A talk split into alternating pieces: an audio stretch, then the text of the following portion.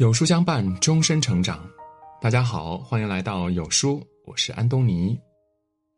今天我们要分享的是，成年人最顶级的自律是降低对别人的期待。有这样的一句话说：“我慢慢明白了为什么我不快乐，因为我总是期待一个结果，期待越多，遗憾就越多。”绝大多数崩溃也都是因为天不遂人愿，事不从我心。可这世上多的是坎坷起伏，谁的生活又能一帆风顺呢？所以总要去习惯，减少依赖，降低期待，控制敏感，心态多几分顺其自然，反正更容易有意料之外的惊喜。小品《什么是朋友》，从第一次看就觉得深刻又无奈。小品中，潘长江为人仗义，朋友每次有难，他都鼎力相助。妻子说：“你这样尽心尽力的帮衬别人，可如果哪天你遭难了，人家未必就能真心实意的帮你。”潘长江却觉得不可能，于是夫妻俩做了个测试，他假装破产，给很要好的朋友打电话求助。他先是打电话给老钱。借一百万的话刚说出口，对方就以信号差为由挂断了。再回拨时，已经是冷冰冰的提示音：“您所拨打的电话已关机。”他又给有过命交情的老孙打电话，老孙却对他说：“朋友间能不能别提钱？”这个时候，潘长江苦心培养的徒弟小李登门拜访。都说恩师如父，可是，一听说借钱，小李也是连连推脱。临走的时候，竟然连带来的礼物都拿走了。得意时人情暖，穷途时世态凉。别人的选择，我们无法评判对错，但是如果对别人抱有过高期待，当落差出现的时候，受到心理伤害的只会是我们自己。增广贤文有言。人情似纸张张薄，世事如棋局局新。越长大越明白，绝大多数人只在意你飞得高不高，真的没有几个人会真心在意你过得累不累。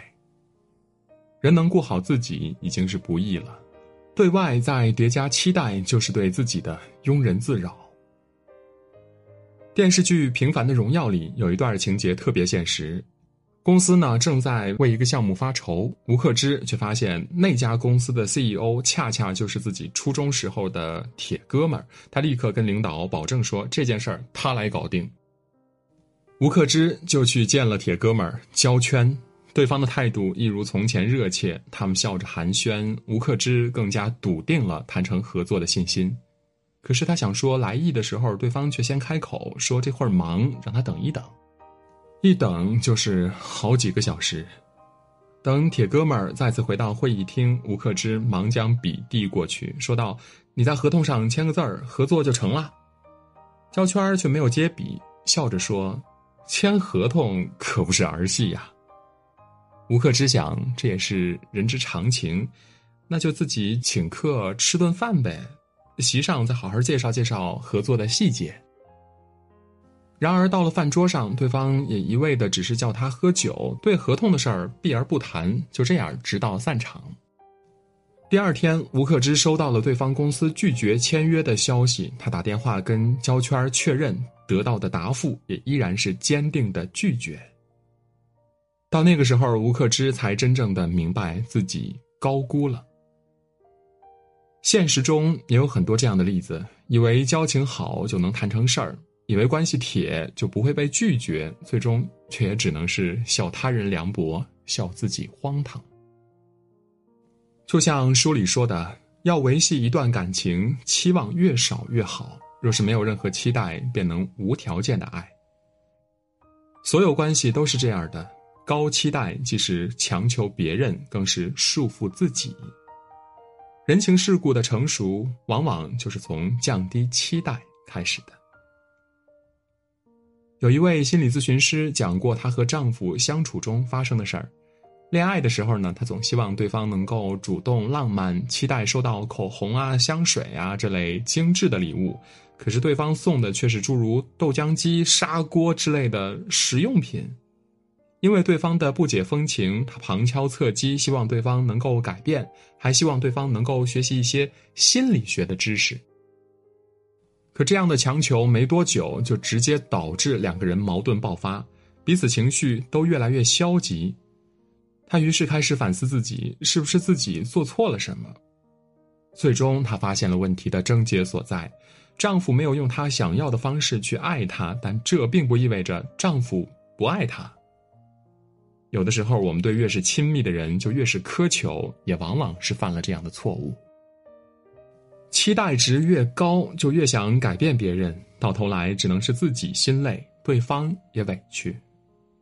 所以，当这位心理咨询师改变了自己的想法之后，她就不再为丈夫满足不了自己理想的感情状态而抱怨，而是发自内心的感激对方的付出，认真经营彼此的关系。也正因此，当有一天她收到丈夫送鲜花的时候呢，她发现自己心里的惊喜是远高于从前的。